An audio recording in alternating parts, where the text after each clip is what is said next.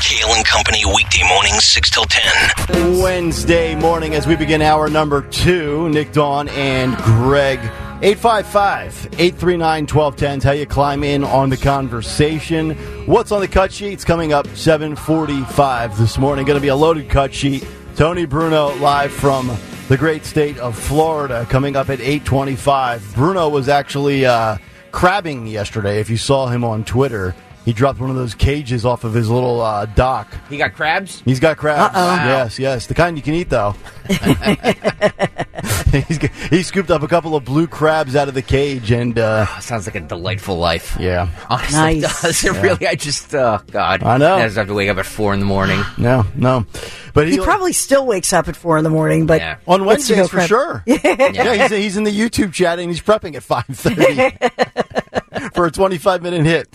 So uh, Bruno will join us coming up eight twenty five this morning. Uh, also a great prize for our morning mystery movie clip, and we got a lot of good things to get to. I've got some new polling data for Trump and Biden. Also polls showing that independent candidates are pulling more of the young people away from Joe than they are Trump. Also tonight, the fourth Republican primary debate. And we got to get to this story in Montgomery County with mail-in ballots at really the the uh, most grassroots of levels. Uh, we'll get to that before the cut sheet as well. But let's get to the news. Round number two at 7.02. The great Dawn Stensland. And good morning this Wednesday, December 6th, 39 degrees. And we are in for a chilly day. If you're headed out, just grab a little bit of a heavier coat. You need your winter coat this morning and tomorrow morning, but I'll tell you when the warm up will be happening this week. We are sponsored this morning in Kale and Company News Live by Piazza Auto Group. So let's talk about it. We have some warnings about auto thefts, some arrests. We also have the Center City Macy's store expected to reopen today. This after the stabbing, the murder that happened and the headline that was murder at Macy's making national headlines. The mother of that murdered security guard who was fatally stabbed at the Macy's store in Center City, Philadelphia during the height of holiday shopping with Hanukkah beginning sundown tomorrow, Christmas in about three weeks, and mom, um, Dawn Fubbs speaking out, talking about her 27 year old son, Eric Harrison, stabbed to death while working Monday morning. And by the way, he had just finished his overnight shift at the post office, a very hard worker, known for his sense of humor. He was beloved there, had worked there for multiple years. And as well, thanks to the young man, his friend at the Macy's store, who stepped in, the 23 year old coworker who was also stabbed, who was trying to save Eric and that that is going uh, viral as well. His name's Christian Mitchell. He's still recovering in the hospital from stab wounds in his face and his arm. Meantime, we're learning more about that suspect identified as 30-year-old Tyrell Tunnell, who I know there was a big news conference yesterday afternoon. He's now facing murder charges, but many in the city, and this has gone viral, and Sergeant Mark Fazzetti and others have put out his very long list of past crimes and and throughout the, the area, not just Philadelphia, Montgomery County, Bucks County, mm-hmm. Delaware County. A lot of people saying, if this guy had such a rap sheet, why in the world was he out and about? Yeah. You know, you mentioned Larry Krasner in the first round of the news and how he's been speaking up about it. It's like, dude, I don't even want to hear from you anymore. Just enforce the freaking law. How about that? N- none of your, none of your little political messages and your posturing means a, a, a damn thing. Just, just do your job. But we know you're on your way out anyway. Yeah, and, and Krasner, speaking of, he had uh, asked Philadelphia City Council to fund that newly formed task force to focus solely on retail theft. So he wanted more money to focus on these kinds of things. And meantime, Cherelle Parker, the mayor elect, she held a meeting yesterday announcing her so-called kitchen cabinet. So she's trying to deal with issues and get ahead of that before she's sworn in in January. We had Penn President Liz Magill. She was grilled by the congressional committee there yesterday over the university's response to anti-Semitism or lack thereof. Other Ivy League presidents as well were, uh, you know, at the hearing testifying. And we also heard some of our own students here in Philadelphia who go to school at UPenn telling their personal stories with great passion. And we also had um, jury deliberations. They continue in the trial of former Philadelphia labor leader John Dougherty. No verdict yet. We're on verdict watch though, so we're watching that very carefully. I'll tell you there, this uh, string of thefts in Delaware County have been linked to the same repeat offenders. We know in Delco, police are warning of the trend involving these car thefts and underage people, but the Yeadon Borough Police Department, they had announced an arrest and um, they were given a detailed description of some of the individuals, 14 year old kids that they took into custody, 14 year olds. And so they're putting out the warning that these are teens, these are underage kids going car to car, you know, and, and committing these, whether they're stealing cars or getting into your car and stealing your stuff. Mm-hmm. So the warning is don't leave your stuff in your car. Yeah. And you know what? Arrest them, throw them in juvenile detention, scare the hell out of them, and uh, let's be tough on them now so they don't end up being career criminals. Yeah. Just Amen. My, just my two cents. Amen to that. So much going on today. We had talked about, and maybe we'll talk about this moving forward, but remember we had talked about the lawsuit, the tragedy involving a student here, a college student. Her parents had sued after she drank that Panera highly caffeinated lemonade. Now there's a report of a second death. David Brown had high blood pressure and didn't usually drink energy drinks and drank the lemonade. There's another lawsuit involving Panera Bread and that spiked lemonade with lots of caffeine. You mentioned high blood pressure and caffeine, and you know, obviously, I'm still here, so I didn't die. But I, t- I forgot to tell you. You know how you told me start getting your annual physical, Nick. Yes. You're 40 years old. when I went to the initial, uh, you know, the general practitioner for your basic physical, my my blood pressure and my heart rate was like sky high, and they were like, "Sir, uh, you're." I'm like, "Oh, I did have a Red Bull about 25 minutes ago." Oh my goodness. I might be the biggest idiot on the planet. Who goes to a physical to get like their vitals checked and drinks a Red Bull on the way there? Well, because you get up in the Well- wee hours of the morning. So Well, you- yeah, this was post nap too. So, but yeah, I was like, yeah, you're right, Doc. I had a Red Bull. That explains it. He just looks at me, shakes his head. He goes, "You people." you people, I'm like, yeah, I'm like me. you hardworking morning people. Damn morning people. We have so much to talk about today, but we want to thank our sponsor, Piazza Auto Group. Get complimentary two-year maintenance with the purchase of any new 2023 Acura like the Integra, the TLX, or the MDX. Visit Piazza Acura in Ardmore, Reading, Westchester. You can always shop online, piazzaacura.com. As we think about, by the way, the Sixers tonight with the facing the Wizards 7 p.m. We might see Kelly Oubre return to action. oh, that's right. Is that a home game? So will he be taking his bike uh, home or walking the back alleys? Or is he riding his bike from the nation's capital? Boy, I, th- I think I said this yesterday. That story just disappeared. It did. no follow ups. None. No more questions. Yep. What a mystery. By the way, can I just say something where this uh, where this Macy's uh, stabbing happened uh, the other day? Isn't that where they want to put the Sixers uh, new stadium? Is that so? Is that is that close to Chinatown? Yeah, yeah, it's right there. Okay. Yeah. I've never Oh. frequented that store. Not because the Macy's is by the, isn't It- it? yeah, it's like 15th and Market. I mean, what's Okay, so- what's? Chinatown? It, yeah, it's a few blocks. Yeah. How big do you think that stadium's going to be? Huge. It's going to take up a lot. Well, it'll probably congest that area, but it's not right there. All I'm saying is, is that you know, look, think twice about this stuff, guys. Yeah. Come on. Wait, I mean, are we are we arguing that the, the sports complex in South Philadelphia is the better option? I think it is. To be honest with you, I think it is. I hate that whole area. Just an eyesore. wow. Yeah. I hate. I, I, it's it's just it's just a concrete eyesore. Like I love the I love how some of these stadiums have like charm and they're in a city or like Lambeau Field in Green Bay is like in somebody's neighborhood. Like Packer Stadium is like literally in a neighborhood. Green Bay, Wisconsin. It was it was uh, snowing on Sunday night. Yeah, I know. Ugh. Well, why don't they build Horrible up the place to area live. then differently? I don't know. Why don't they do that? I know. I know. When I was doing sports down for uh, Odyssey in Atlanta, the the new Braves Stadium is out in um, uh, kind of like the Marietta area, which is outside of the city, and it's it's a very it's a very unique setup. It's very cool. I hate having everything just kind of bunched together in a big parking lot. Not my thing, but But it's easier to park there and tailgate. yeah, and it's You're not all crowded in. and it's awful trying to get out of there. Then Well, let's get to the forecast real quick here. It's it's chilly today. It's 39 right now. Only Actually, they've they've lowered it 44 degrees for the high today and breezy. Much of the same tomorrow, maybe a couple degrees warmer tomorrow. So today and tomorrow, okay, we're in the work week, school, you know, just wear your coat. It's winter, it's December. But then there is a change coming actually for the first full day of Hanukkah, which begins sundown Thursday night. But Friday, when you look, we're now coming in the 50s. And we begin this warm up, and it's a strange, it's thanks to an Alberta Clipper from Canada Sounds like coming a in. sounds like a double A baseball team. the Alberta Clippers. yeah, the Reading Phillies and the Alberta Clippers. We got a four pack coming up at nine twenty. you crack me up.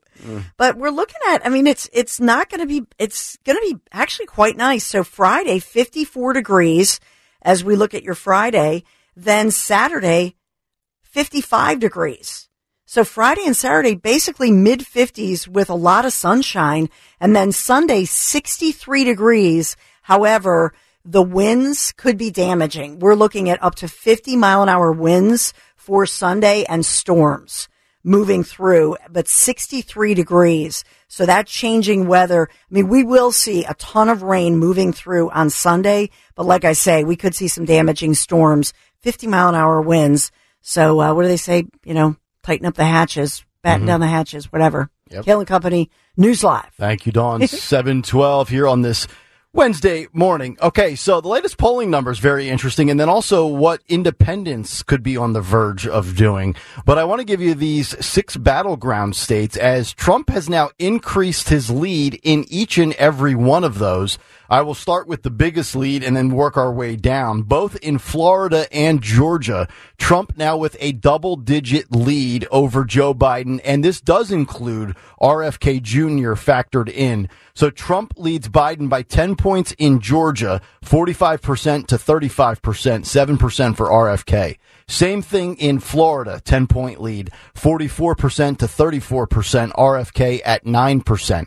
In North Carolina, Trump leads Biden by 9%. In Pennsylvania and Arizona, Donald Trump has a seven point lead over Joe Biden. RFK sitting right around 7% in Pennsylvania, 10% in Arizona. And then even in Michigan, Trump now with a one point lead over Joe Biden. And I would think if you look at those six states, Michigan, the bluest of the six, governor being a Democrat in Gretchen Whitmer. Uh, and that gets us to maybe uh, something that we need to ponder here for a moment, as polls are showing that independent candidates are pulling more young people away from Joe than they are Trump. A recent Harvard University poll shows that independent candidates are pulling more young people away from Democrats than Republicans for 2024. Um, they go on to say that the survey found President Biden has, quote, a solid lead against former President Donald Trump in a hypothetical 2024, but that independent candidates pose a more significant threat to Joe Biden. The Harvard uh, the Harvard Kennedy School Institute of Politics released this poll yesterday, finding that while a majority of young people are in the president's camp, they're more open to independent candidates. In a choice between Joe and Trump for 2024, uh, voters aged 18 to 29 favor Biden 41% to 30%. However, 69% of young voters who favor Biden indicated they are more uh, they are voting more in opposition to Donald Trump becoming president than quote support for President Biden and his policies. So, I mean, when we look at this and when we hear this, perhaps we've been wrong. I mean, and then you throw in the RFKs and the Cornel Wests of the world and we've kind of had this conversation back and forth of who does RFK pull from, who does Cornel West pull from, and I think we were at the the conclusion that Cornel West pulls from Joe, and that RFK would pull a little bit from Joe, but also Mm-hmm. Trump. And yet it seems to be they're pulling away from from Joe here, which is maybe a significant development, if It's- you believe the Harvard poll. it's all it it's all the age thing. Every you know Gen Z person that I talk to, they all say the same thing. It's just like both Trump and Biden. They're like they're too old. We need we need somebody that is younger in that office. To which I would ask a Gen Zer, what do you, what do you, what, what's appealing to you about RFK? Because Who's, I, I, who's also like seventy, isn't I, he? I, that's what I'm saying. He's not a spring chicken either. yeah. You know? Yeah, but he he's really fit. and he, I just think as an independent and some of what he talks about, he appeals to the younger, you know, a younger audience. He'll be 70 in January. Just RFK will. Yes. Okay. I'm sorry, Don. Go He ahead. se- no, he seems like a young. I don't know. He Oh just yeah, seems he's, like he's a young. Yeah, remember he was doing the bench press with Yeah. the shirt off when Vivek was throwing the football. No, Vivek was playing tennis. Mm-hmm. RFK was doing bench presses and push-ups. Remember, every politician was doing sports Yeah. for a while. I don't know. I just feel like also, if if I were advising like the Trump team, I would say, I think that Trump's youngest son, I believe, will be 18 by the next election. So you have a whole brand new group of people turning 18 for the upcoming election. Focus focus on those new voters. Reagan did that. And Reagan somehow, and he was he was not young when he ran the first time. He's not a young guy, but he appealed to so many different groups of people, You- you just- including those younger voters. You just hit on something interesting. You said his youngest son will be 18. That would be Barron, correct? yeah, Barron and Melania's well, Melania's only child. We've talked about uh, Kamala's daughter raising funds for Gaza. Kamala's Inst- stepdaughter. or stepdaughter, correct? Yeah, Doug's uh, real daughter. You know, this is, uh, I think, a time where if you if you're a Republican, if you're Trump, and if you want to get that younger vote, I mean, you need to start having you know Barron out there doing TikToks and Instagrams, and you know trying to get. I mean, we've seen the data. High school boys are trending more conservative You than don't. ever. You don't want your 18 year old son out there doing this Right. crap. I'm It's- not it's saying just, hi- uh, I'm yeah, I'm not saying Barron putting him I don't think Melania would have it right now. Probably not. Either cuz I you know what I mean as a parent you don't want your kid necess- well it depends on the kid, but I'm just saying he could use that as a dad of a teenager to kind of you know appeal to that age group and as well he's a granddad and he has you know I think Ivanka and Jared's kids are now Yeah. your daughter's ages. So I, I'm saying that I I believe that he needs to Is Trump appeal. is Trump going to go out there and talk about how he, he threw the ball around with Barron? is that is that how he's going to ball in the appeal? Yeah, he bounced him on his knee. Come on. He's got a good fastball. By the way, Trump had a kid at 59 years old. There ain't no chance in hell Nick Cale's having a kid at 59 years old. I'm Never gonna say never. He had as much hand in raising Barron as Nick had in raising your kids, Dawn. I don't know. I think he's well, at least Okay. with the first three kids. he had nothing to do with them either. I think he's a very hands. On well, Oh, please. I think he's Come a very hands-on dad. They Okay. they've been part of his. They were part of his business. You ask him right now how many kids he has, and I'm he's going to struggle to tell you. I disagree with that, but the Okay. fact you're saying that, no, I think he's a really hands-on oh dad. yeah, yeah, yeah. I'm sure he is. weirdest conversation. Trump, so Trump. His, it, Greg, his kids have been part of his business since they were, I mean, upper teens. I know what you're saying. Yeah, because they when- want to be him. like they, they all want to. Well, well, at least Don Jr. and Eric. well, do. you know, honestly, Well, they're my- not out doing crack, you know, in, in China. Okay. If I was, if my dad was Trump, I would probably want to jump in on that family empire as well. It's a lot easier when you're you kind of can- got that built in. you can say a lot of things about Trump, but but but him being a hands-on dad is not one of them. Well, well, that's all I'm okay. saying. Time Dad of the Year. We got to get a list going. what I mean by that, I think I disagree with that. As far, but I think you know, obviously, very wealthy, and and the the the baby mamas, the children's moms, great hands-on moms. But I think that once his kids became teenagers, they've talked about it. They've done extensive interviews on it. They've all were part of his business when they were starting when they were teenagers. They've been a part of, especially the oldest three. They've been. He's was very hands-on. Oh, I'm getting the hate on YouTube now. Oh, Oh, no! Oh no! I said something against it. Thank you. Everybody, no. Thank you. Oh, How does God. sound? no, I mean it though. He's you can go back and look at interviews of them. It's pretty it's pretty interesting how he was. Um, Yeah. he got them involved in the family business mm-hmm. because people. I mean, maybe you forget, but that's he. He's a guy who was a big businessman. He built things. He built buildings. Hey, if he wants to hire, hired a ton of people. if he wants to hire me to run one of his high-end golf courses, um, I'm for sale.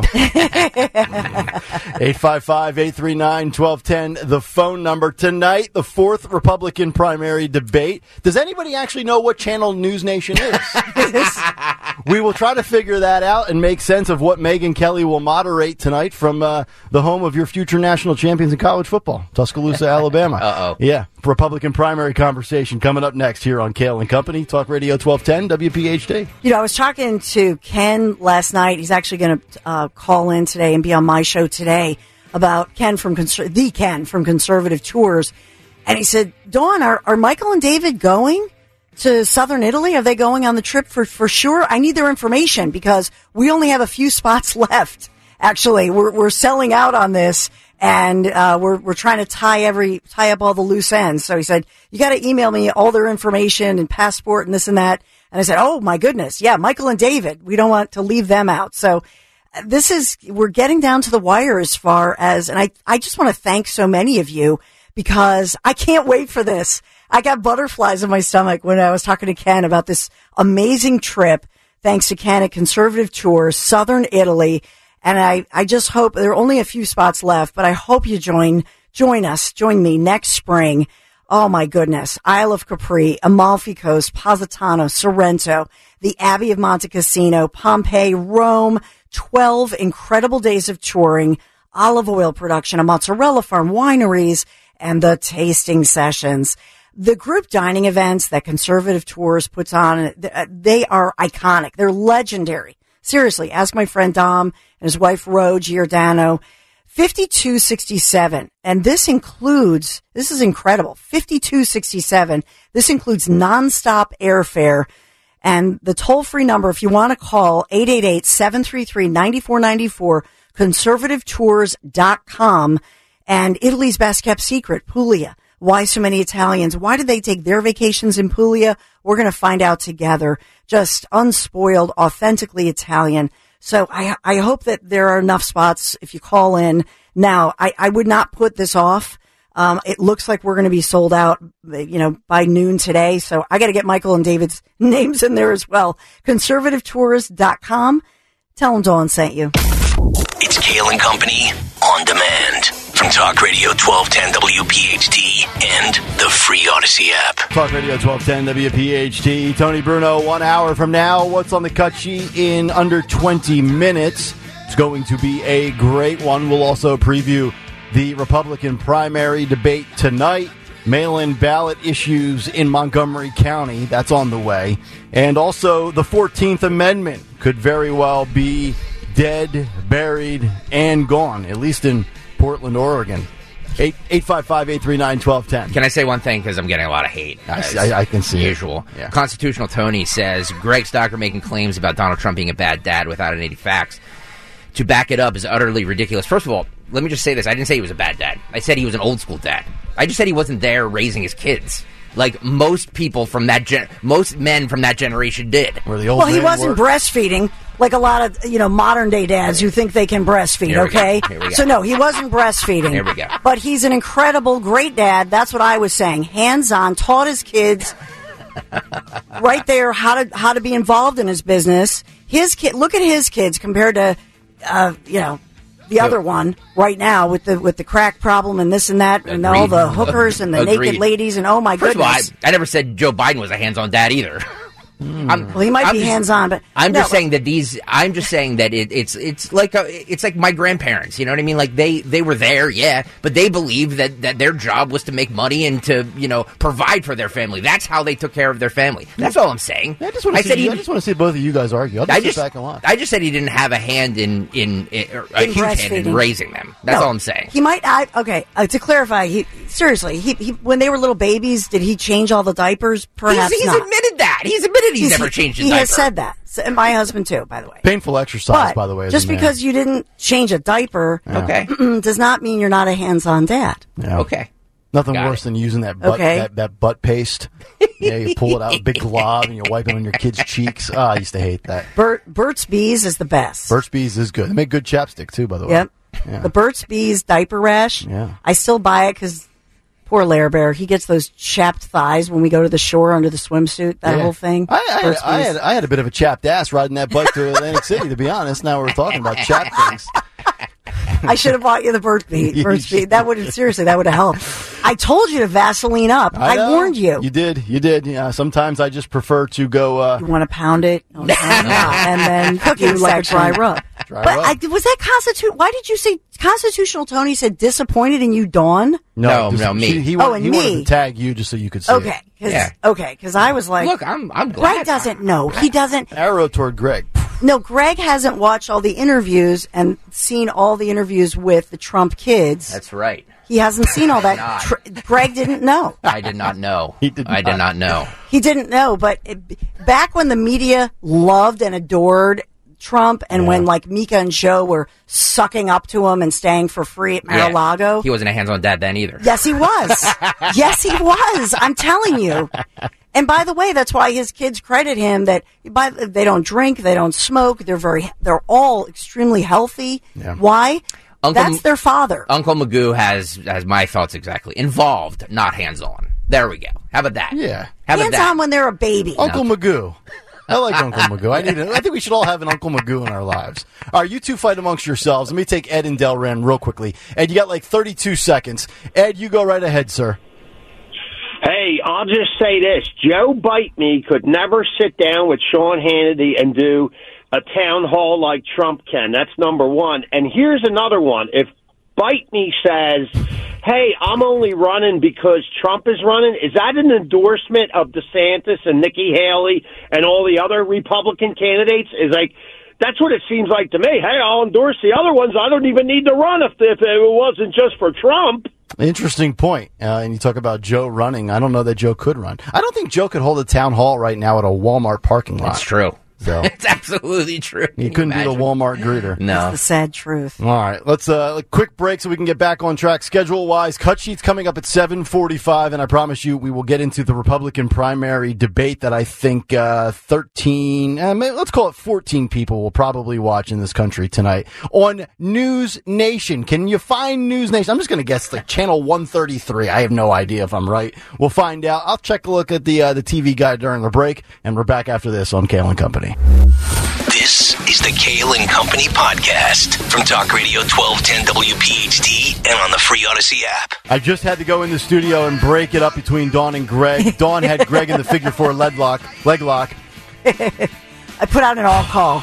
I, I want Don Jr. or Eric or Ivanka or or Laura. At, at one, they've all been on. Uh, you know, obviously they've called him before, but Laura's not his daughter; it's his daughter-in-law. she's the daughter-in-law. But I said he's a great dad and granddad, and so I think she could call in. Recently, she tweeted out adorable video of they had Granddad Day Oh, at yeah? one of her kids' school, and so it was really really cute. So like her mom and then and then Trump, they showed up for Grant. Can you imagine like for your little kindergarten class? And it was Mm-hmm. Yeah. It was stinking adorable. Uh, tonight, I don't know that I would characterize it as adorable. I would say probably unnecessary, difficult to find, and very combative. But we will have the fourth GOP primary debate at 8 o'clock on News Nation. Megyn Kelly, one of the moderators. I believe two of the three are conservative. So very interesting because News Nation tries to portray themselves as a centrist network. Um, and you are going to have the following individuals on the debate stage. Ron DeSantis, Nikki Haley, Vivek Ramaswamy, and Chris Christie. Um, and you know, it's interesting. We've been talking about who's going to drop out when. Um, you know, Ron DeSantis is all, all giddy about Iowa when I, when I'm looking at just forget polling numbers for a moment, but when you just see the way certain people have kind of interacted on the debate stage, you would think that Vivek is polling better than he is with all the media attention and run he gets. He's been very combative with Nikki Haley, but I would argue right now that after tonight, Vivek and Chris Christie should probably both check out. I think Ron DeSantis and Nikki Haley could kind of survive and advance, but we all know it's it's Trump's party, it's Trump's race. He will be the nominee, and Trump will obs- obviously uh, be absent again tonight. But that being said, I don't see any of these individuals right now waving the white flag anytime soon. DeSantis is the number two guy, distant second to Trump. Uh, Vivek is very, I mean, I would say Vivek is very type A. I don't see him throwing in You the think? towel. Yeah, absolutely. And uh, like Nikki is, has really made some inroads with, uh, certain people in certain polls. And Chris Christie claims to be the opposite of pretty much these three. If you're talking about a rhino, if you're talking about a moderate, uh, if Chris Christie is going out there and advertising saying America really wants somebody out there that is not super partisan and hyper partisan, I'm that guy. So honestly, who who really is going to be the first of the four left standing, not named Trump? that are going to be participating tonight to drop out. And ultimately, what are you looking to see? Because according to my Twitter, nobody really seems to give a rip about it tonight. I'm going to do the big take on it. We'll talk about it. So much like the last couple of debates, a lot of people probably won't watch. They'll tune in to us tomorrow and hear our takeaways and try to get filled in and clued in on what happened. But I asked this question on Twitter with a poll. I said the fourth GOP primary debate is tonight at 8 o'clock from Tuscaloosa, Alabama, and it'll air on News Nation. Do you know what channel News Nation actually is? Yes, no, or not watching regardless. 57% say no, they don't know what channel it is. 40% say they're not watching regardless. and 3% say yes. So I think this is going to be a real doozy tonight. I, I, I think this could be an epic stinker if you think about it from a from a rating standpoint. I'm I'm interested to see what Megyn Kelly how Megyn Kelly does as a moderator because I think she'll do a I think she'll do a good job. Do you think she's going to get too them. too involved? Do you think she's going to be too combative as the referee? Because she's by far, um, and I think I have the other two names here. Eliz- Elizabeth Vargas, who I worked with at CBS, and then uh-huh. she went to ABC for many years. Okay, and she's a big liberal. Okay, she is. So who's the other conservative? Because I know there's two of the three are supposedly conservative. Megyn Kelly being one. I'm not sure who the third moderator is. Then, um, there's three of them tonight. I would say Vargas has the most to prove because she is relatively new at News News Nation. Okay. So she's trying to, I think, carve out a name for herself. Right. She was she I think they didn't renew her contract. Whatever happened at ABC, she was at ABC, fought alcoholism, she's been through it, blah blah blah. So okay. she is the most to prove. So I'll be interested. Megyn Kelly is, of course, known for her zingers. Remember, she started out the one, yeah, the one uh, debate asking Trump about Rosie and women are pigs. Mm-hmm. Yeah. So she's pretty edgy. Yeah, she she's she's going to be good as a moderator. I think. Yes, it's going to be worth it, watching. Do we want Do we want her being the because she's a combative person? I need it to be interesting. So if she's going to throw bombs at them, fine. Okay, you know what I mean. Like my first question is, why the hell are you four in this? what do you like? What do you guys have to prove? exactly. Like what is happening? What here? is your motive and agenda the rest of the way here? If you don't get a certain. Uh, hit a certain threshold in Iowa or New Hampshire or whatever, will you drop out? Right. So I think it'll be interesting. And uh, if you, I, again, I tried looking during the break. I can't find what channel News Nation is on any provider. So just uh, best by, of luck if you have it. By the way, Dawn, can you please edit your tweet? I love that you tweet right after the show uh, or during what? the show. Can you please edit your tweet? I never said he was a bad dad. I said I didn't he was say not you a, said he's yes, a bad you dad. did. You oh, said did a I? good yes. Oh, yes. like, all right. Yes. I, I said he wasn't hands on. That's all I said. Yeah, we still doing the dad thing here? Sorry. Let me see. Sorry. Meanwhile, yeah. I know. I like that we can edit these things. I do like that we can go back. Yeah, there's and a time limit. Stuff. There's a time limit on when you can edit it. Then I think eventually it goes into. Yeah. Uh, Here's what I said: Donald Trump is a great dad. That's what I just said live. The PhD. Trump is famous for being a hands-on, loving father. I didn't say that you said he's a bad dad. Yes, you did. Where? Where? Here it is, right here. I'm like Megyn Kelly. I'm just seriously. I feel like uh, Ron DeSantis talking to Newsom right now with the hair. No, I said Donald Trump is a great dad. That's what And I just said live. Trump is famous for for being a hands-on, loving father. And then I wrote And then you tagged 97 people I, and the Trump kids, and I said, please call in 855-839. and said he's a great dad. he's a great dad. Okay. I never said Greg said he's a Okay. bad dad. I never did. Get up. You're my witness. cut, cut sheet can't come fast enough. so I'm it is, sorry. but it is the News Nation thing is uh, it is on the CW. I think locally we'll get it on CW. Oh man! I hope they- So they're really going to preempt Seventh Heaven? I can't believe they would do that for this debacle. I mean, and this is a network too, by the way, that employs Dan Abrams, Chris Cuomo, uh, Leland Vit- Vitter or Vitter, uh, who, who used to be on Fox, and Ashley Banfield. I'm looking at some of their numbers. This is going to be the high. This will be a stinker from a rating standpoint compared to the past primary debates. But mm-hmm. News Nation in the eight o'clock window only averages 99,000 viewers. They're going to do, I mean, they're going to do well over a million tonight for this debate. Well, It's not saying much, but for them, they're going to be like, they're going to see like a tenfold increase in ratings for one night. And then they're just going to go back to their obscurity that they are. I mean, you, you tried to, and this is a network that's only like three and a half years old as well. They, they, they launched, I think, during the pandemic of all times. Yeah. which is an interesting um, uh, business model and blueprint. And then Yes, you're so- going to build it around Cuomo. I just hope so. It's it's a it's a it's a interesting group to me. Elizabeth Vargas, formerly of ABC, Eliana Johnson of the conservative site Washington Free Beacon, is how they build this, and the headliner Megyn Kelly. Mm-hmm. So three women. Yeah. And their headliner is somebody that does a, a satellite radio show that doesn't even work for their own network, which is interesting. So there you go. It'll be, you know, my only concern in something like this is that you have people who want to shine and prove themselves. You have News Nation Mm-hmm. Yeah. that wants to get out there. And it's really not about the three women moderating. Yeah. Mm-hmm. It's not about News Nation. It's about the candidates. So I hope they keep it to that. Some good producing here by Dorenzo. He says, News Nation. Now, if you want to watch it, listen up because he's got the breakdown. Uh-oh. News Nation, uh, if you have Direct TV, it's channel 307. Okay. If you have Verizon, it's either channel 68 or 568. I'm guessing uh, standard or high definition differential there. Uh, and then Xfinity, uh, channel 191. So also on Hulu and YouTube TV. There you go. All right, 855-839-1210. Bruno's coming up at 825. And right now we get to a Wednesday edition of What's on the Cut Sheet. What's on the cut sheet?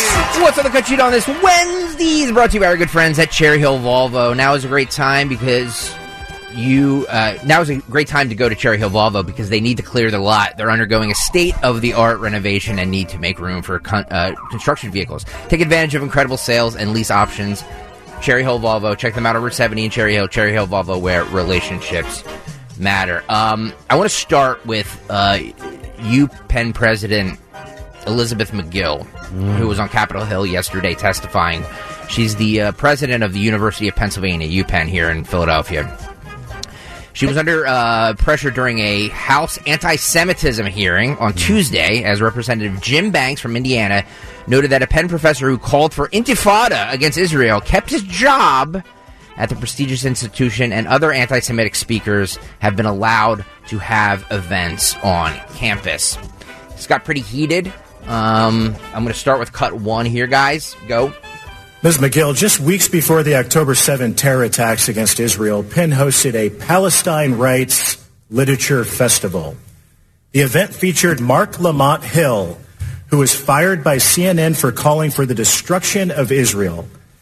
It also hosted and, and uh, included a member of the Palestinian Youth Movement, which has con- collaborated with anti-Israel terrorists, and maybe most notably Roger Waters, the really wacky former Pink Floyd vocalist. The same Roger Waters, by the way, who's publicly used anti-Jewish slurs, desecrated the memory of Anne Frank, and has dressed up as a Nazi and floated a pig balloon with the Star of David uh, at most at many of his concerts. Why in the world would you host someone like that on your college campus to speak at the so-called Palestinian Rights Literature Festival? I appreciate the opportunity to discuss this. Uh, anti-Semitism has no place at Penn. Why would you invite? Why would you invite? Why did you invite Roger Waters? Don't give us the lawyer script. What did she think you would get out of him? Anti-Semitism has no place at she's Penn. reading from a script. And our free speech po- policies are guided by the United States Constitution. Why did you invite Roger Waters? And Anti-Semitism does not have a place at Penn. And You condemn what Roger Waters stands for. Congressman, prior to the event, I issued a statement calling out the anti-Semitism of some of the speakers at that conference. Specifically, Roger Waters. Yes or no? Roger Waters Simple, is among simple. them. So you, you specifically called out a guy who floated pig balloons with the Star of David at his concerts. I called out I the haven't, I haven't seen the condemnation. I'm going to go look for it after this hearing. And I, I, hope, I, I hope I can find that well-recorded condemn, condemnation from you. I did call out the anti-Semitism of some of the speakers at a conference that had more than 100 people. In the aftermath And- of the Palestinian Rights Festival, you and your board chairman wrote a memo outlining Penn's free speech policies.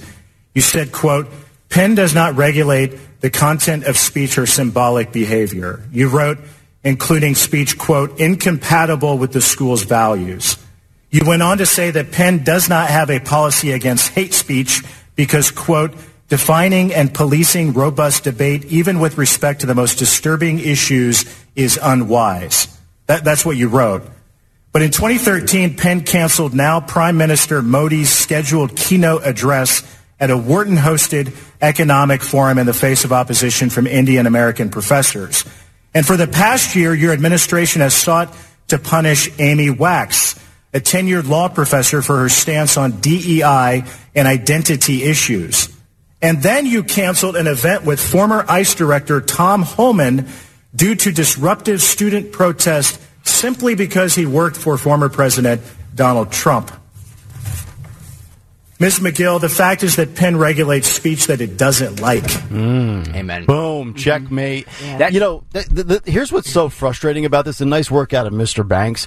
I would have said to that lady right there, Magill, I would have said, uh, Ms. Magill, do you allow people to walk on your campus and root and cheer and protest and advocate for the genocide of African Americans? She would say no.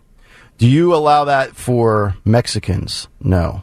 How about Asians? No. So then why is it not condemned for the Jewish community? And I would put her, I would frame it that way to make her squirm and sweat in her chair. Think about this for a second as well. Riley Gaines faces, faces more pushback and blowback from these universities over fighting for women's rights than these nut jobs do Yeah. calling for the intifada of Jews. That is what's so. I mean, you can say, look, I don't want, you know, I'm of the belief that I don't want anybody's, I don't want anybody's speech banned on college campuses. Let it all there. People can go or not go. But you can't pick and choose who you're going to have. To your point, mm-hmm. you've- they're going to ban Riley Gaines. They're going to ban this person, that person.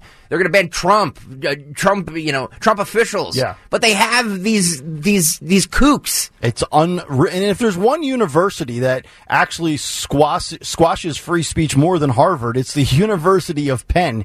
Honestly, you ha- and I'm not even uh, embellishing and playing radio here. Like you have a better chance of walking on the University of Pennsylvania's campus and calling for the genocide of Jews and letting that be permitted than just saying, "Hey, I'm a conservative." They, they, they, they view conservatives to be a bigger issue than people that are legitimately calling for the death of the Jews. Yep. I, I I can't even I can't even wrap my head around the hypocrisy and how anybody and they're all eh, whether it's UPenn or Harvard or Dartmouth or any of these other woke institutions in the Ivy League, they're all coming with their scripted answers that the lawyers Yep. have drawn up for them. Um, yeah. The only thing I'll say about my kids were watching the the pianist that back in the the day, the movie about the war drama based on a, a true story. It was Roman Polanski produced that one. Adrien Brody starred as the pianist. Warsaw, Poland, Nazi Germany, and so on. And what I was thinking about as I was walking back and forth and I saw this clip where, you know, my kids were saying, why did they allow it? Why did the Jewish people and the community just, why did they go along with it? Yep. They outnumbered them initially half of people in war in, in uh, Pol- Poland there and they were creating these ghettos. And the answer is because nobody imagined that they would do what they did. So they sort of tolerated it thinking, okay, they're putting us here and we're going into this area, they're moving us. And, and so it was amid all this confusion, but, and, and then eventually they did create a resistance, but by then it was too late. There were only like 60, 60,000 people left or something. So to me, the message is, and I'm really serious, what we learned from history is we have to have zero tolerance from the get go. When I, I got chill bumps yesterday when I, when I, when we were watching and Anthony uh, Dorenzo, to his credit, he was pulling some of this sound during all of these hearings. It was breaking news yesterday morning. And you hear these students from right here, U of Penn, and they're so proud to be here and what it would take to get into that school and dream of the, you know, the American dream. And to imagine they're on their college campus and they're being threatened, mm-hmm. being threatened and hiding Right. right. here. I mean, we can basically see, you know, their campus from our windows here at Audacy World headquarters. And I mm-hmm. think to myself, we have to learn from that history. It really wasn't so long ago. We need to stand up and say zero tolerance. And, and the last thing I'll say is la- just last night, until late last night, I was at this uh, college counseling huge seminar for my high school age kid, and they're talking about getting into college. They put up this graphic since 1948 when we barely had any international students in America. And now the United States is so proud of the fact that we have well over a million, one mil, well over a million international so-called students that we, we attract to come here to this country. Yep. All I'm saying is, if you have the privilege of coming to this country and you're an international student and you're any part of this intimidation, You're gone. You're, yep. Out. Thank you. Yep. I don't want to hear about rights. You're gone. I don't want to hear about your visa or temporary whatever. Get out. Moving on to cut three here, Don just referenced this. This is a UPenn student who held a press conference before the hearings began uh, yesterday. He ripped the, the university for telling students not to wear symbols of, of of Judaism and to avoid harassment. So you can't wear like the Star of David because you know to avoid harassment. This is cut three, guys. Go. For the past three weeks inside Houston Hall, our student center, an anti Semitic headquarters has been erected with signs spreading Hamas propaganda. The organizers, both Penn affiliated and not, were initially asked to leave as they are trespassing on campus property. Well, three weeks later, they are still sleeping there, and countless Jewish students have been harassed, yet the anti Semitic dormitory remains. Clearly, both a disregard for school policies and permission to disregard them by a university unwilling to do anything. Not only are tensions palpable, but there have also been materialized actions taken to intimidate and harm students. A bomb threat against Hillel, a swastika spray painted, the Hillel and Chabad houses vandalized, a professor posting the armed wing of Hamas's logo on Facebook, a Jewish student accosted, Jews are Nazis, etched adjacent to Penn's Jewish fraternity house. Why doesn't the university hold the perpetrators of such acts accountable? Is the university fearful that they may offend those who wish to intimidate and harass their fellow students? Penn's ambivalence fuels a crisis that has shattered my academic sanctuary. Policies meant to safeguard us have become hollow promises. And let us be clear, if they fail Jewish students today, tomorrow they will fail the rest of us. Nonetheless, I refuse to go back to 1939 when Jews had to hide their religious symbols and hide who they are due to the intimidation and harassment of us. I used to think this was nonsense, fear mongering, until I was made aware that Penn recommended to students, quote, not wear clothing slash accessories related to Judaism. It's crazy. Oh my god. So hide your Hundreds of posters Yep. mocking the Yep. hostages featuring cows instead of humans adorned Penn's campus two weeks ago. While on my way to class, I was greeted with chalk reading 90% of pigs are gas chambered. As a student, what my univer- despite oh, what my Imagine. university says, oh, I do not feel safe. Gas What- chamber. Let me be clear. I do not feel safe. Luckily, there are policies in place to protect students from the heinous acts I described.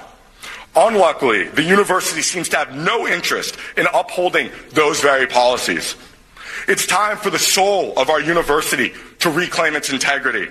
And it's time for me and my fellow classmates to stop worrying for our lives. Thank you. The audacity of anybody at the University of Penn to sit there and say you basically should hide. Well, if you want to feel safer, don't advertise what you are. Don't don't show that. Don't don't make it public that you are Jewish. That that takes a lot of temerity.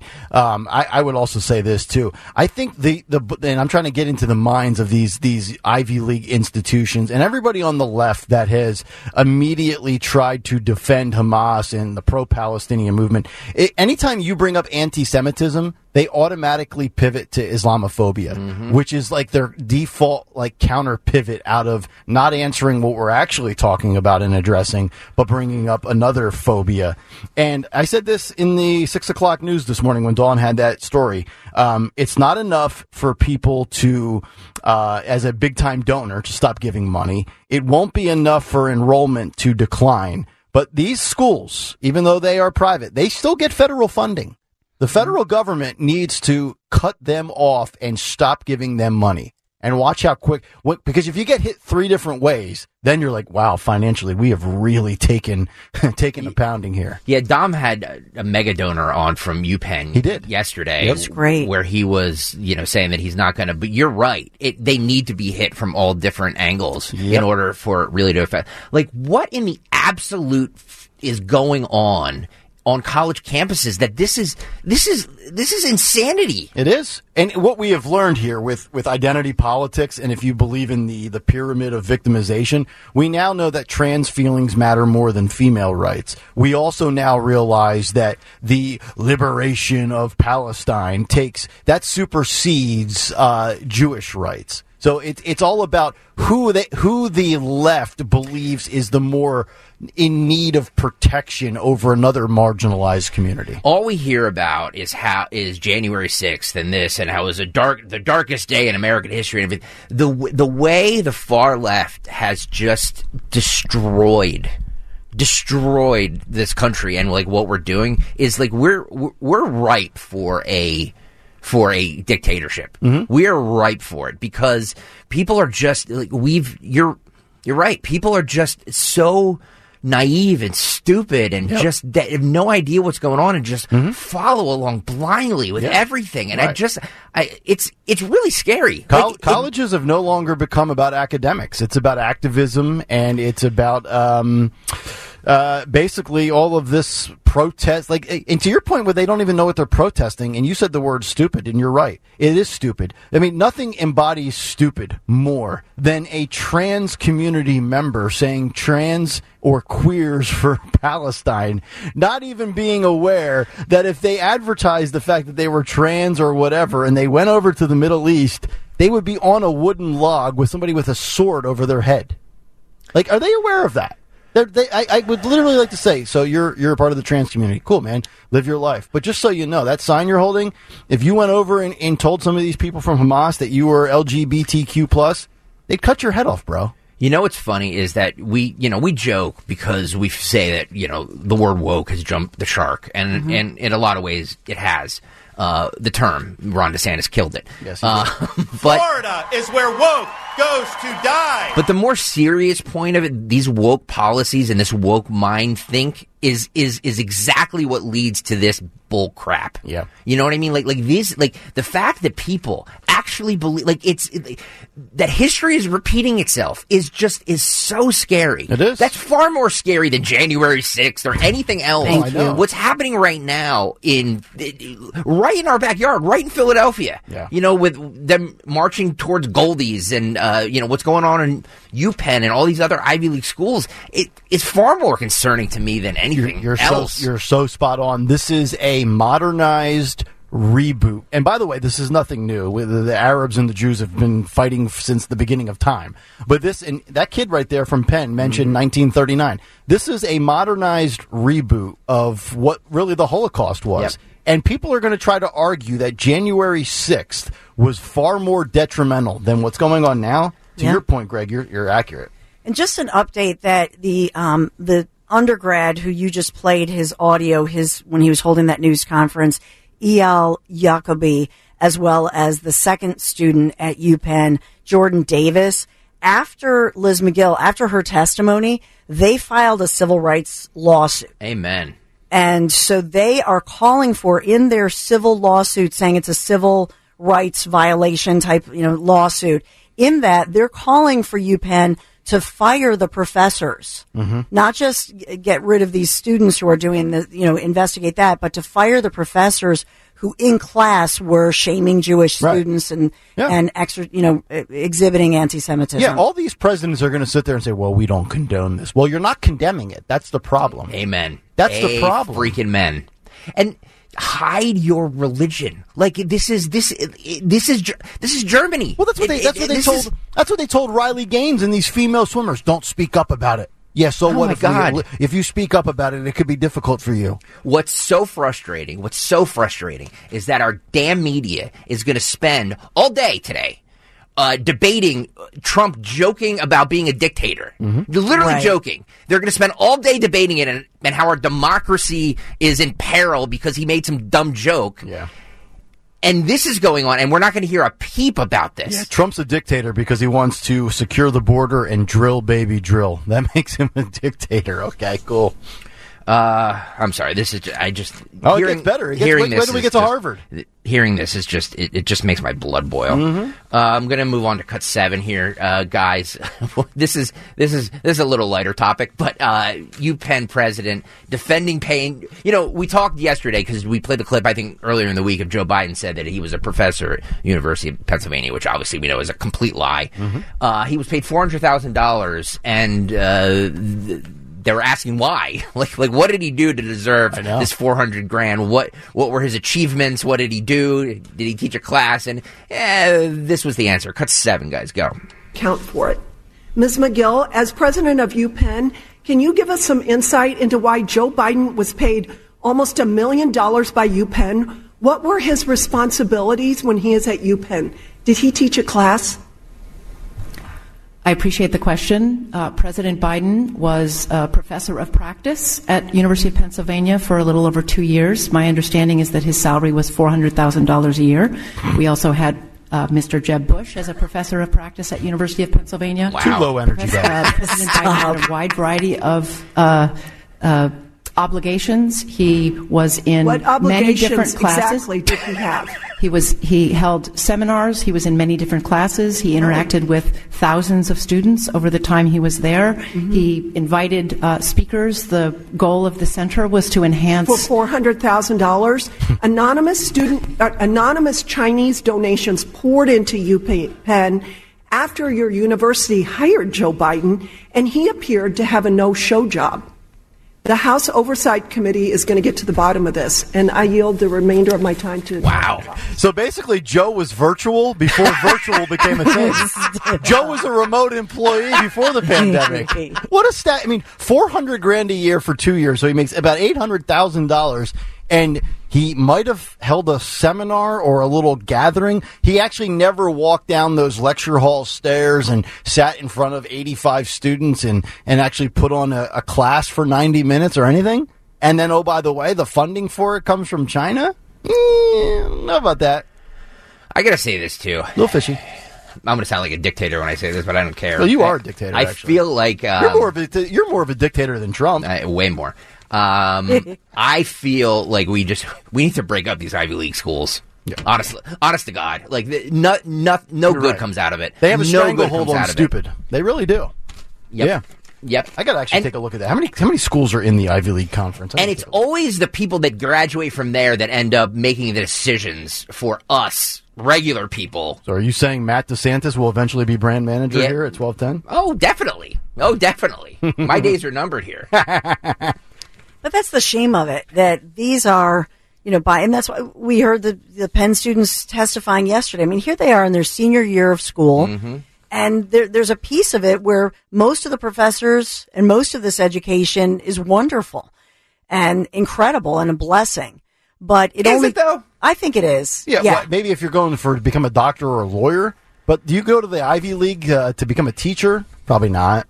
Social get worker. higher degrees. I mean, I don't know. Well, I- maybe, yeah, maybe to get a doctorate's degree, but like your bachelor, like who goes to uh, who would want to go to an Ivy League school for their bachelor unless they know that one day they're going to be making like you know four or five hundred grand a year. Like, I mean, you're going to be in debt out of your butt for what, like sixty thousand dollars a year? Well, I think a lot of them get, you know, it, a lot of them get financial aid in other ways, or maybe they're wealthy. Yeah, But yeah, I, I do think these schools, by and large, um, the way I think they are a wonderful pathway to education, depending on what you want to do. So I'm not putting that down. I'm just saying that it only takes a few. Think about th- these professors who were in class doing this allegedly, um, making anti-Semitic comments and intimidating Jewish students it's awful. they should be fired. Totally. That that's just that's a civil. No other group that you could do that to. Yeah. The eight institutions of the Ivy League Brown University, Columbia, Cornell, Dartmouth, Harvard, UPenn, Princeton, Break and them all Yale. up. Break them all up. I agree. What do you mean? br- What does we that need, no, mean? we- break them up. We, we need what more. does that mean? We need more doers. Break, so you're saying break up like their collective think? I don't know. Mentality? I, I don't know. we need we need more doers and less uh, people at uh, Harvard and uh, Yeah. and uh, UPenn. You mean like that's these that's what acad- we these need? academic people that just spend their entire co- Yeah. Like, because if you think about it, honestly, some of those professors haven't left the campus life in 40 or 50 years. They're all sheltered. They start going Yep. to college and Yep. they never leave because they become professors. Amen to that. I just I feel like we need more people that build stuff, Yeah. and do things and contribute to society rather than a bunch of you know all these guys. All, of these Ivy League schools seem to bring out are, lawyers, which we need less of, Yeah. judges, which we need less of. Right. You know what I mean? So, so like I'm I'm I'm I just yeah, why do we need judges if we're not going to put people in jail anyway? right?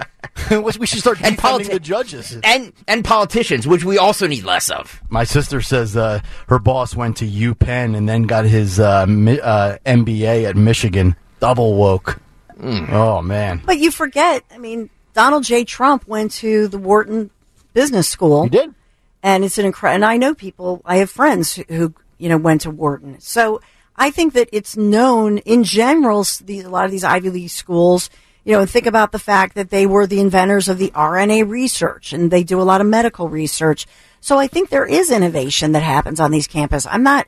I, I don't want to paint with a broad brush. I'm saying that they need to do some house cleaning. Yeah, I'm not against some of the, you know, their doctors or to your point, some of these researchers with science and stuff like that. But some of the, my, my biggest problem with the Ivy League is the one way street of thought. Because we were told college is where you gain your critical thinking skills. They don't give you critical thinking skills. They don't debate anymore in college. It's either have a left wing view or you shut the hell up. Unless, unless you want to be pro Hamas, then you could say death to Israel. The problem, the problem that I have is, is that yes, we, we do need more doctors. We do, we do need more scientists. I'm, I'm all for that. I think that you know there should be schools, medical schools, and you know whatever. s- Scientist schools, whatever they're called. I want to be a scientist. I'm I'm all for that, but these these Ivy League, Harvard and UPenn and all that, they're all they seem to be are breeding grounds for this this this this woke anti-capitalist nonsense. I think they're a breeding ground for hate. yes, Elon Musk is probably one of the most famous U of U of Penn alums. Mm-hmm. Elon Musk. I wonder if he, in all seriousness, I wonder if these guys look back, Trump, Elon Musk, and all this stuff, and really feel like their time. Yeah, because that's what you did. You know, if you wanted to be rich and successful, you went to these Ivy League schools. I understand, but I wonder if they look back and feel like they actually gained anything from it. Mm. You know what I mean? Or if Trump and Elon Musk had had bypassed all that, just gone right out of school and started innovating because they're both brilliant guys. So started innovating and gotten a head start on it instead of wasting four, five, six, whatever it is years. Think about the path that we were once told compared to what the path is today. So back in the 60s or 70s or 80s, it's hey, get to an Ivy League school and Yep. you know, make six figures. Now it's uh, create a TikTok account and become a millionaire. Uh, let's go. Let's move on to Harvard, shall we? Uh, the Harvard president Claudine Gay, Oh, this was epic, man. She got roasted. At Elise Stefanik grilled her about uh, students calling for intifada on campus. Uh, she wouldn't answer the question. Cut two guys. Go. You're recognized for five minutes. Dr. Gay, a Harvard student calling for the mass murder of African Americans is not protected free speech at Harvard, correct? Thank you. Our commitment to It's a free yes or no question. Is that corrected? Is that okay for students to call for the mass murder of African Americans at Harvard? Is that protected free speech? Our commitment to free speech. It's a yes or no question. Let me ask you this. You are president of Harvard, so I assume you're familiar with the term intifada, correct? I've heard that term, yes. And you understand that the use of the term intifada in the context of the Israeli Arab conflict is indeed a call for violent armed resistance against the state of Israel, including violence against civilians and the genocide of Jews. Are you aware of that? That type of hateful speech is personally abhorrent to me. And there have been multiple marches at Harvard with students chanting, quote, there is only one solution, intifada revolution, Good and God. quote, globalize the intifada. Is that correct? I've heard that thoughtless, reckless, and hateful language on our campus, yes. So, based upon your testimony, you understand that this call for intifada is to commit genocide against the Jewish people in Israel and globally, correct? I will say again that type of hateful speech is personally abhorrent to me. Do you believe that type of hateful speech is contrary to Harvard's code of conduct, or is it allowed at Harvard? It is at odds with the values of Harvard. Can you But not say here that it is against the code of conduct at Harvard? Well, they backed themselves We into embrace a, corner. a commitment to free expression, even mm-hmm. of views that are objectionable, offensive, hateful. It's when that speech crosses into conduct that violates our policies against bullying, harassment. Does that speech not cross that barrier? Does that speech not call for the genocide of Jews and the elimination of Israel? When you speech- testify that you understand that is the def- definition of intifada. Is that speech according to the code of conduct or not?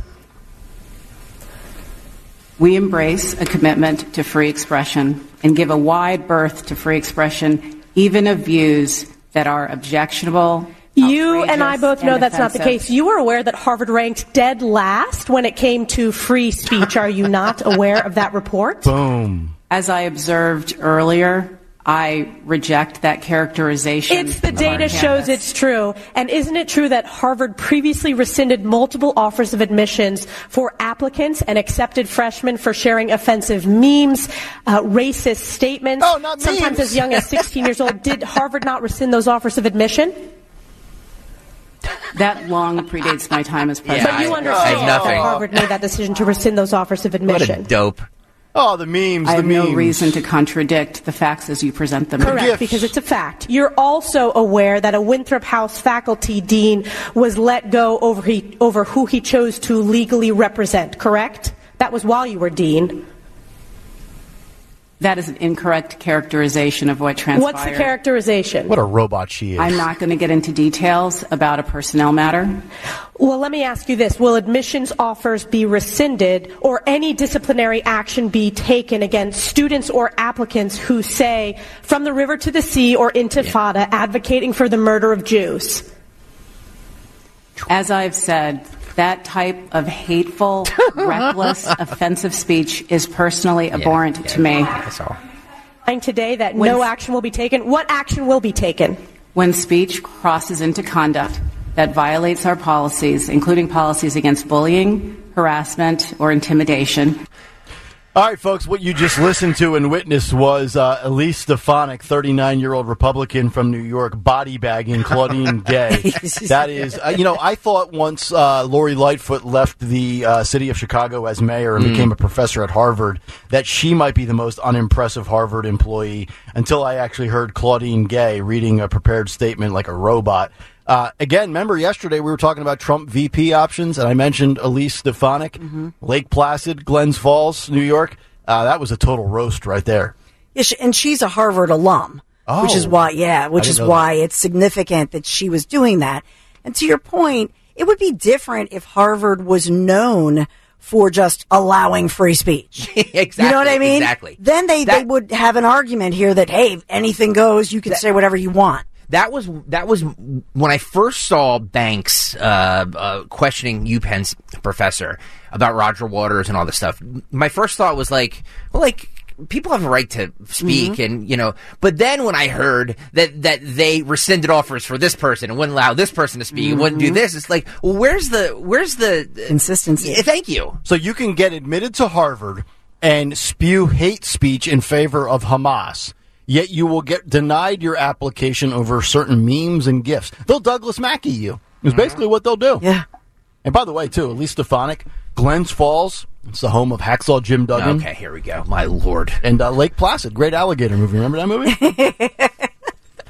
Nick with his facts. You're adorable. Nick with his facts. Um, okay, uh, break up all Ivy leagues and close the borders. I agree. That's my that's that's that's what I'm running on in 2024. yeah. And don't and don't let him play football anymore either. Get him out. At it with them. All right. Uh, before we get to Bruno, I want to get uh, I want to move on to uh, Trump's town hall last night in Davenport, Iowa. Iowa with uh, Sean Hannity. Uh, this is the quote that is going that has already been making the rounds. If you've been watching MSNBC this morning, it's like democracy's on the ballot, democracy's on the line because of what he said here. uh, talking about retribution, uh, you know, will you have retribution, and uh, you know, being a dictator and all this nonsense. Cut ten guys, go. We almost have to go to a break. I want to go back to, to this one issue, though, because the media has been focused on this and attacking you under no circumstances. You are promising America tonight you would never abuse power as retribution against anybody. Except for day one. Except Look, for? he's going crazy. Except for day one. Meaning? I want to close the border and I want to drill. That's drill, not a, that's drill. that's not No, no. that's not retribution. I got I'm going to be. I'm going to be. You know, he keeps. we love this guy. He says, "You're not going to be a dictator, are you?" I said, "No, no, no. Other than day one, we're closing the border and we're drilling, drilling, drilling. After that, I'm not a dictator." So that, that that sounds to me like you're going back to the policies when you were president. All right, exactly- take a break. Just getting started. We're in beautiful. And now, folks, you see why Joe has to run because he's got to prevent Trump from becoming a dictator for a second stint. That is, I'm, I'm telling you, that is what is going to make all the headlines today. Mm-hmm. That Well- that quote. Wait, though, we have the person of the year, Times person of the year. Did you see this? Oh wait, hang on, hang Just on. announced. Are you going to make an announcement here at You know, if, twenty? if, I, if I think it is who it is, I'm leaving America. All right, wait, wait, wait. Let's all let's. It's so. My guess was the uh, the Hollywood writers. Your Yeah, guess my, was my guess was the Barbie movie. the Barbie movie. Which I don't was- that could be the person of the year because it's a movie, but And mine was Taylor, Taylor Swift, Swift, yes. and I'm right. Uh, Taylor Swift is the Dawn, time. you better keep your mouth the time person of the year. How about and, it? And your thought, your thought process was Was brilliant about it because marketing. because it's marketing. of course, you want Swifties to buy Time magazine. Nobody has Time magazine. Nobody knows where to get it. So her concert shows up in movie theaters. She shows up on my football television every week with Travis Kelce, and she signs up 35,000 new Democrats. yeah, my daughters ask for anything for Taylor Swift for Christmas. They're getting an emphatic no. Oh, you say that like you're all tough. I'm not. But we know He's you're a not. softy I'm daddy. very soft. You took your, you were exhausted. You, Yeah. you bought those tickets. Nick, hands on dad. And Taylor Swift, I think, is credited. Let's rank the dads. Joe Biden, Donald Trump, and Nick Hale. Who's the best dad? I think we should. You took, you took your, you know, wife, who you guys were kind of on the rocks there. Yeah. I credit Taylor Swift with reuniting, and it feels so good. I credit, I, credit myself and nobody other than myself. Phil has a uh, poll question up right now on uh, YouTube, youtube.com slash at 1210 WPHT. Taylor Swift is the person of the year. Are you A, okay with it? B, hate it? Or C, want to leave the country now? I'm going to put in want to leave the country now. Or D, it doesn't matter. Yeah, there we go. there you go. YouTube.com slash at 1210 WPHT. Well, what, what I was teasing in the 8 o'clock hour, the 6 o'clock hour, that I think should be making uh, bigger headlines than him joking about being a dictator is whether he thinks, if, this is uh, Donald Trump now, whether he thinks that Biden will be the nominee that he faces in 2024. Uh, cut 10 here, uh, Phil, go. We almost have to go to a break. I want to go back to, to this one issue, though, because the media has been focused on this and attacking you yeah. under no circumstances. You are promising America tonight you would never abuse power as retribution against anybody. Except for day one. Except Oh, wait, wait, wait. I'm sorry. We played this already. That was my fault. Wrong clip. You That's and all I were talking. Yeah, that's right. you and I were talking, and I played the wrong clip. Yeah, we had to get the father of the year in here. Tony, Tony, Tony Bruno's actually the best dad. All right, okay. let's start. Let's start again, guys. Okay. Phil, I apologize for this. Cut 11. Now go. prominent Democratic voices like Maureen Dowd and, and David Axelrod and Van Jones and others are so critical of Joe Biden. And of course, he is struggling cognitively. I can't think of, in the last couple of months, any appearance that he has had where he wasn't either mumbling or bumbling or stumbling or having no clue where to go, where to exit. Now, my question is, do you think in 11 months he will be their candidate? I personally don't think he makes it. Okay, I haven't said that. I'm saving it for this big town hall. I've never really. I personally don't think he makes it. I think he's in bad shape physically. Do you remember when he said, I'd like to take him behind the barn? If he took me behind the barn and I went like this, I believe he'd fall over. I believe he'd fall over. But who knows? Who knows? Who knows? But but it was okay. And by the way, it was okay for him to say that. He said, I'd like to take him behind the. He could say that, and everyone thought it was so cute.